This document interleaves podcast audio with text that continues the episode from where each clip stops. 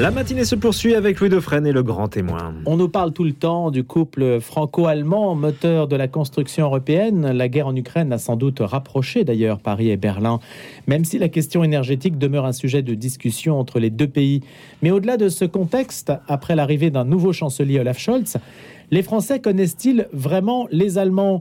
Déjà avec les Anglais, ce n'est pas si simple. On voit bien avec le nouveau Premier ministre britannique, Listrus, peu sensible au jeu de scène d'Emmanuel Macron, se demandant si la France est un ami ou un ennemi. Alors qu'en est-il de l'autre côté du Rhin? La réponse, Bernard Vitou l'a déjà, parce que Bernard Vitou a une longue connaissance de l'Allemagne.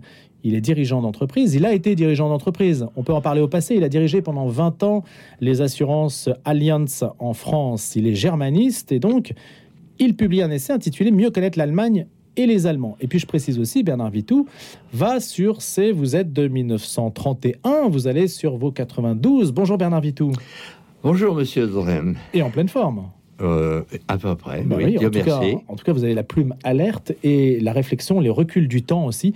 Tenez, puisqu'on parle de recul du temps, c'était il y a 50 ans l'attentat des JO de Munich. Oui. Mais vous étiez à Munich, vous, vous avez Pas à l'époque. Pas à l'époque, c'était l'époque, 60, mais enfin, j'y 65. allais encore très, Hmm. très régulièrement. Ça, c'était un événement marquant. Absolument, tout à fait. Oui, oui, qui a én- énormément euh, euh, secoué euh, l'Allemagne euh, pour différentes raisons, car on a, on a commis sur, sur son sol et pendant.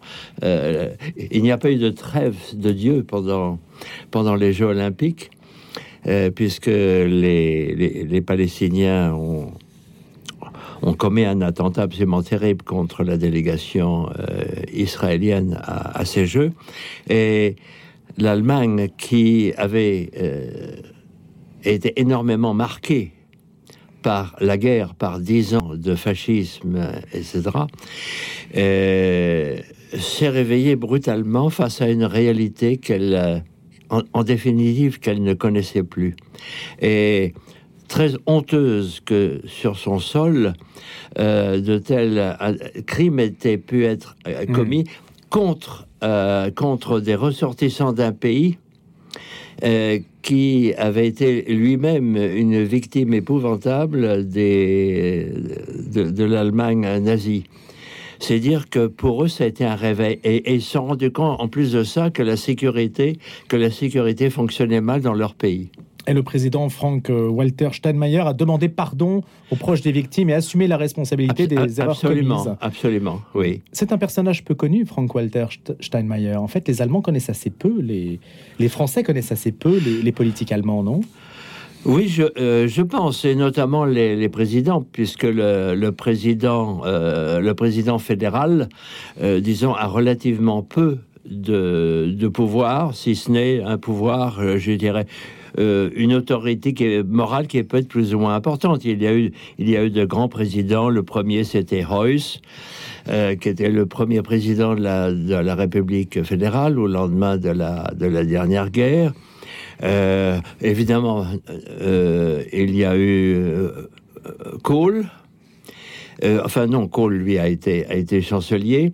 Il y a eu un grand président, la personne von Weizsäcker, un, un- Très réputé. un- très répété, un, gra- un grand humaniste. Mais enfin, euh, c'est avant tout le chancelier qui représente l'exécutif et qui est euh, et qui est quand même l'image politique du pays. Quand vous dites, euh, Bernard Vitou, que les Français, finalement, connaissent assez peu l'Allemagne et les Allemands, parce que si vous les initiez justement à ce pays qui est pourtant notre premier partenaire commercial, qui est un pays dont on ne peut pas se passer, Oui. comment se fait-il d'ailleurs qu'il y ait cette sorte euh, d'étrange euh, malentendu entre nos deux pays? Alors certes, c'est avec ses voisins souvent qu'on se dispute, hein, bien sûr, mais comment se fait-il qu'on ne connaisse pas mieux l'Allemagne après tout ce qui s'est passé? Moi j'ai l'impression que l'amitié franco-allemande, elle est révolue, elle est un peu derrière nous et que c'est cette grande période que vous avez connue, puisque aujourd'hui vous avez quatre de vos huit petits-enfants qui ont la double nationalité, donc Oui. vous êtes vraiment très très engagés dans ce rapprochement, vous êtes un signe même de ce rapprochement. J'ai l'impression que les choses se sont quand même pas mal étiolées.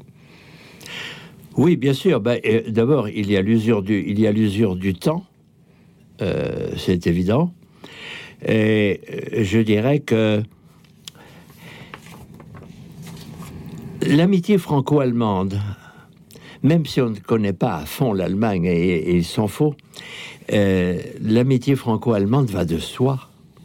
si vous prenez les jeunes, euh, tous les jeunes qui, euh, qui ont vécu l'Allemagne, ne serait-ce que pendant quelques mois ou quelques semaines dans le cadre, de, par exemple, de l'Office franco-allemand pour la jeunesse, qui a été une réussite absolument extraordinaire, qui a fait en, en 25 ans se rencontrer 9 millions de jeunes, de jeunes Français avec, avec plein de jeunes Allemands. Pour eux, pour eux l'amitié va de soi. Mais ce n'est pas pour autant qu'on connaît réellement. Alors qu'est-ce qu'on ne connaît pas? Eh bien, on ne connaît pas. Oui, c'est une, une, bonne question. On, bah, il ne pense pas comme si, Si, si, si j'étais si j'étais à Solange, je dirais euh, lisons, lisons mon livre et, on, et, on, découvrira ce qui, ce qui nous différencie et ce qui nous, et ce qui nous rapproche. Euh, L'Allemagne, on la connaît depuis 100, depuis 100 à 150 ans. Et encore, bien. Et tout ce qui a précédé son histoire, mouvementé, morcelé, eh bien, est pratiquement inconnu. Euh, on est, est-on bien conscient de l'influence, par exemple, qu'a pu avoir le, et qu'a toujours le protestantisme sur euh, la, façon d'être, de penser des, Allemands? Je, je, n'en suis pas sûr. À quoi ça se mesure, cette culture protestante dans, dans les affaires, puisque vous avez été chef d'entreprise, dans les relations personnelles? Oui. Eh bien, dans, dans, dans les affaires, beaucoup d'honnêteté intellectuelle, beaucoup d'honnêteté, une et énormément de rigueur dans la façon de diriger une entreprise, tant sur le plan tant sur le plan personnel que sur euh, le plan euh, matériel. Euh, L'Allemagne a été et est toujours profondément. Si vous prenez des personnages comme euh, la, chancelière euh, Angela Merkel euh, ou bien Wolfgang Schäuble, qui a été un, personnage e-, extraordinaire de, de la République fédérale, vous avez une rigueur absolue, je crois, dans leur façon d'être, qui est très différente de l'esprit français.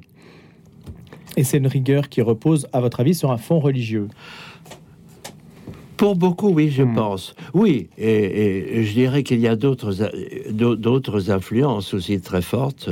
On peut revenir là-dessus sur la langue, une langue qui est très très différente du français, qui va au fond des choses, qui alors que le français, une fois qu'il a placé son verbe, estime que le reste est un peu comme l'intendance et qu'elle suivra, il y, a, il y a une rigueur qui est au fond même et même indépendamment, indépendamment du protestantisme, qui est au, fond même ancré chez les Allemands, parce qu'ils ont une, langue qui elle-même est profondément rigoureuse. Mais comment expliquez-vous, Bernard Vitou, Bernard Vitou les, les, Français apprennent de moins en moins l'allemand. L'allemand était la langue sélective des classes fortes euh, au lycée et au collège. Oui. Mais aujourd'hui, euh, il y a un Il y a 15% à peu près. De part et d'autre, il y a 15% de, de, de jeunes Français qui apprennent l'allemand, le plus souvent en tant que deuxième langue et le, pourcentage de jeunes Allemands qui apprennent le français est, pratiquement le même. Hmm. pourquoi? Parce que euh, l'anglais, l'anglais est en, définitive la langue euh, de la, langue de la culture dominante de notre époque. Je pense c'est l'américain. Hein, et dans dans ces conditions, euh, c'est un véhicule universel aujourd'hui, tout comme le latin est devenu le véhicule universel autour du, bassin méditerranéen, l'anglais est le langage universel. Mais la connaissance intime des deux langues, de part et d'autre du Rhin, à, mon sens, elle a tendance à régresser. Aussi bien chez les Allemands Oui. que chez les Français. Oui. Il y a moins de, de désir mutuel. On ne voit très peu de Français passer, enfin en tout cas j'en connais peu, alors que je vais souvent en Allemagne. Oui. Les, les Français passent peu leurs vacances en Allemagne. Enfin, je, je ne sais pas combien de Français passent leurs vacances en Allemagne, je crois très très peu. C'est vrai, oui, parce que je pense que l'Allemagne, euh, la, la- la réputation de- du pays de- et de ses paysages est, est peut-être euh, Mais plus que des Euh, paysages, c'est la mentalité allemande. Il y a la mentalité allemande. Là, c'est là qu'il y a un malentendu. C'est pour ça que je vous reçois. Il y a une sorte de malentendu sur ce, ce que sont les Allemands. certainement, certainement, certainement. On, on est profondément différents. On, on a été travaillé par notre histoire, par la langue que les uns et les autres nous parlons et qui sont profondément euh, différentes. Et il est vrai que un, Fran- un Français et un Allemand, c'est quelque chose de très, très, très Il y a différent. une première réalité, Ber- Bernard Vitou, parce que vous le donnez dans votre réflexion. Vous faites référence, vous publiez une carte Oui, qui est évidemment une carte passionnante que tous les Français devraient bien connaître. C'est la carte du traité de Verdun. oui, Voilà, de 843.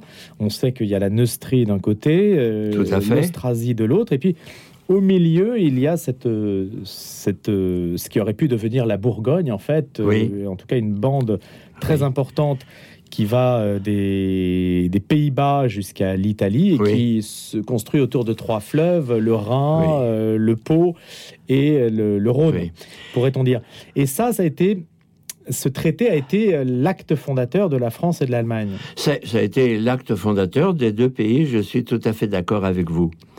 Euh, ce qui a, au fil des, des, des ans et des siècles, énormément différencié les deux pays, c'est le rapport, c'est rapport à la, Roma- à la romanité. Les Allemands, très très tôt, ont pris leur distance par rapport à Rome. Euh, dès le début de notre ère, lorsque euh, Arminius euh, est- a anéanti les légions romaines euh, en 9 après Jésus-Christ dans la forêt de Teutoburg, euh, ça a été une première césure très importante par rapport à l'influence euh, romaine.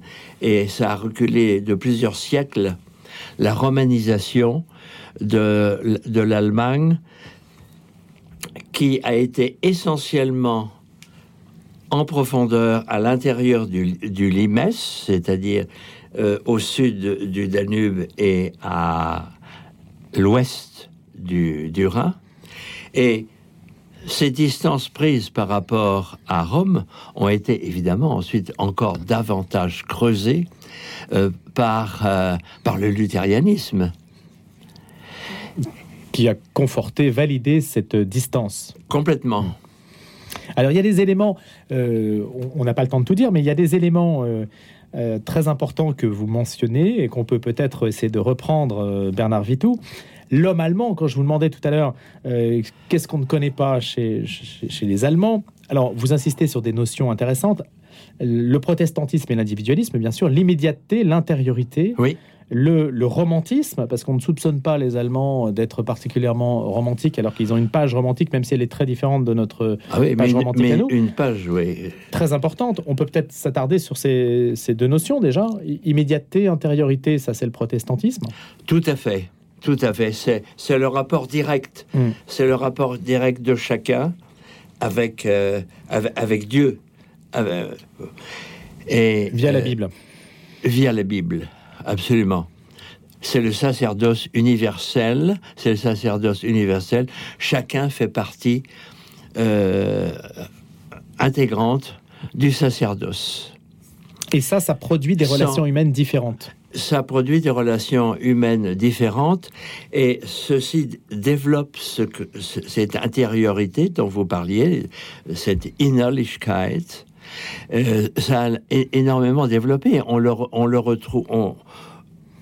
On, en a, on en a la marque, par exemple, dans toute l'époque du, piétisme, et ensuite dans le romantisme, dans le romantisme allemand, qui est totalement différent du romantisme français. Le romantisme français, bon, c'est une révolte contre euh, le rationalisme du, du, du 18e euh, siècle, ça, avec euh, une nature qui est, qui est, qui est, qui est un décor, en Mm. quelque sorte.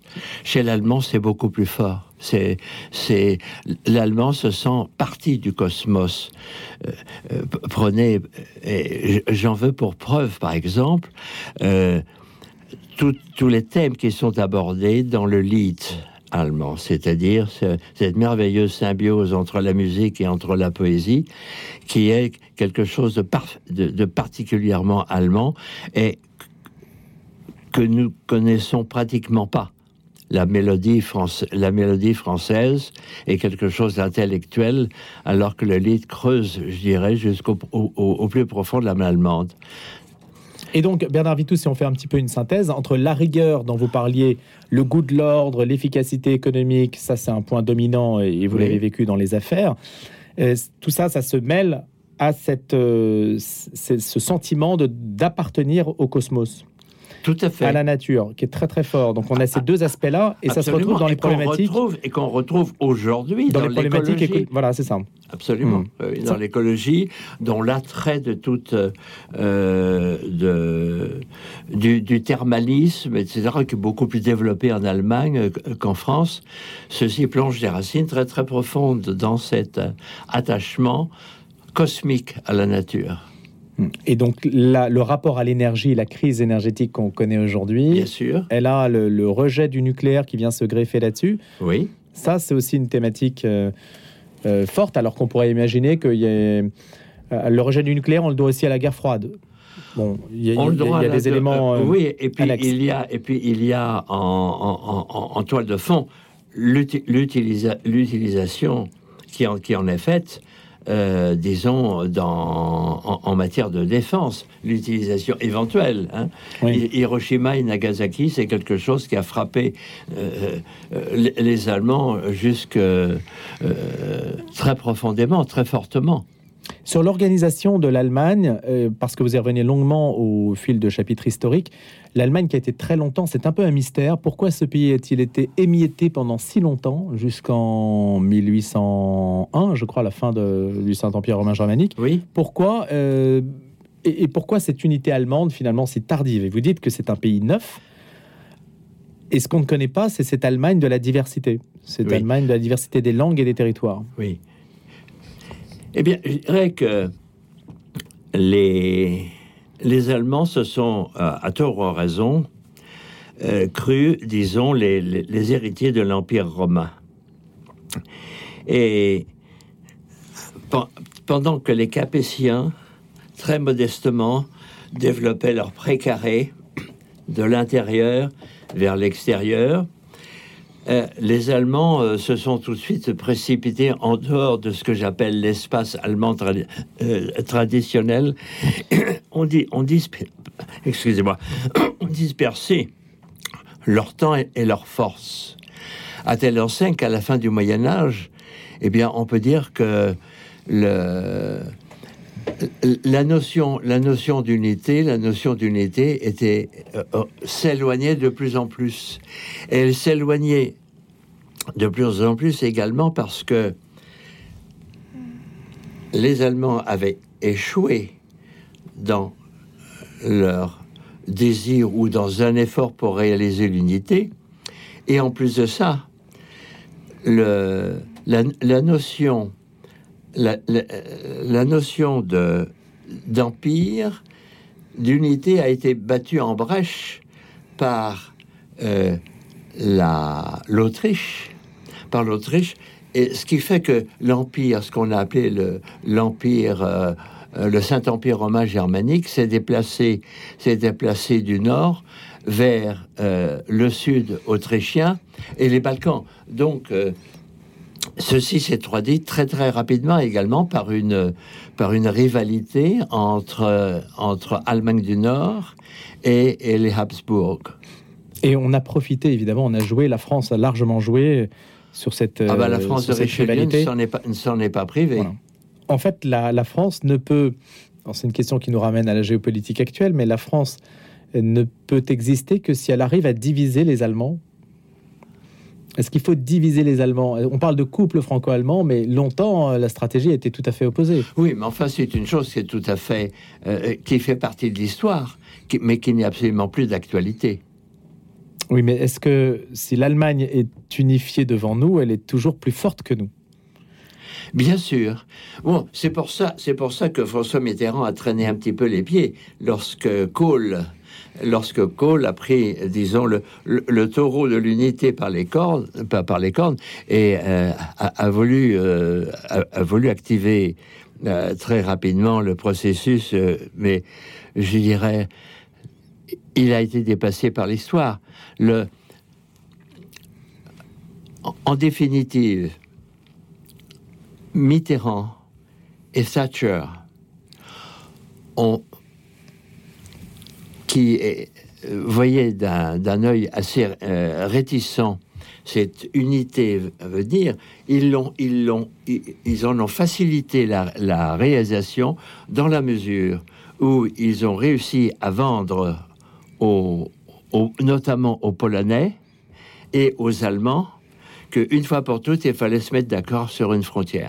Et cette frontière, c'était la ligne de Oderneisse, euh, qui est la frontière définitive, mmh. disons, entre... C'est tant qu'il y ait des frontières définitives. On le voit en Ukraine, est-ce que les frontières sont définitives? Bah, Depuis 77 ans quand même. Oui.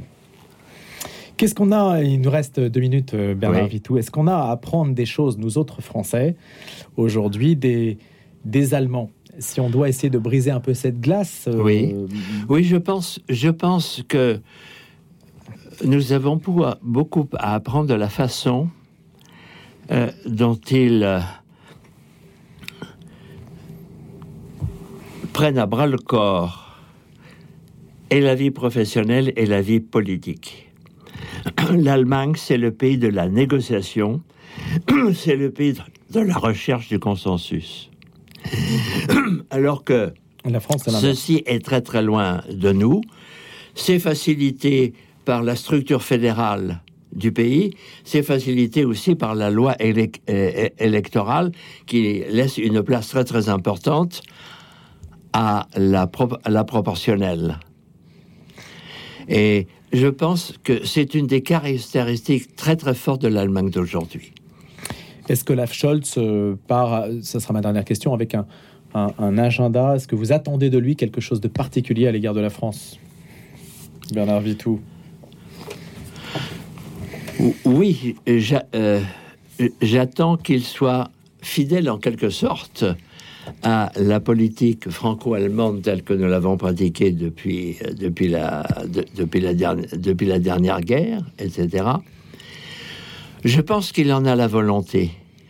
En a-t-il le pouvoir de par sa personnalité, etc. Je ne sais pas, c'est un point d'interrogation, mais il faut lui laisser le, le bénéfice du doute. Merci d'avoir été notre invité ce matin autour de cette question qui nous lie aux Allemands, mieux connaître l'Allemagne et les Allemands aux éditions Véronne. Bernard Vitou, ancien dirigeant d'entreprise qui a vécu en Allemagne, était notre invité, notre grand témoin. Je vous souhaite une excellente journée. Merci d'être venu dans nos studios.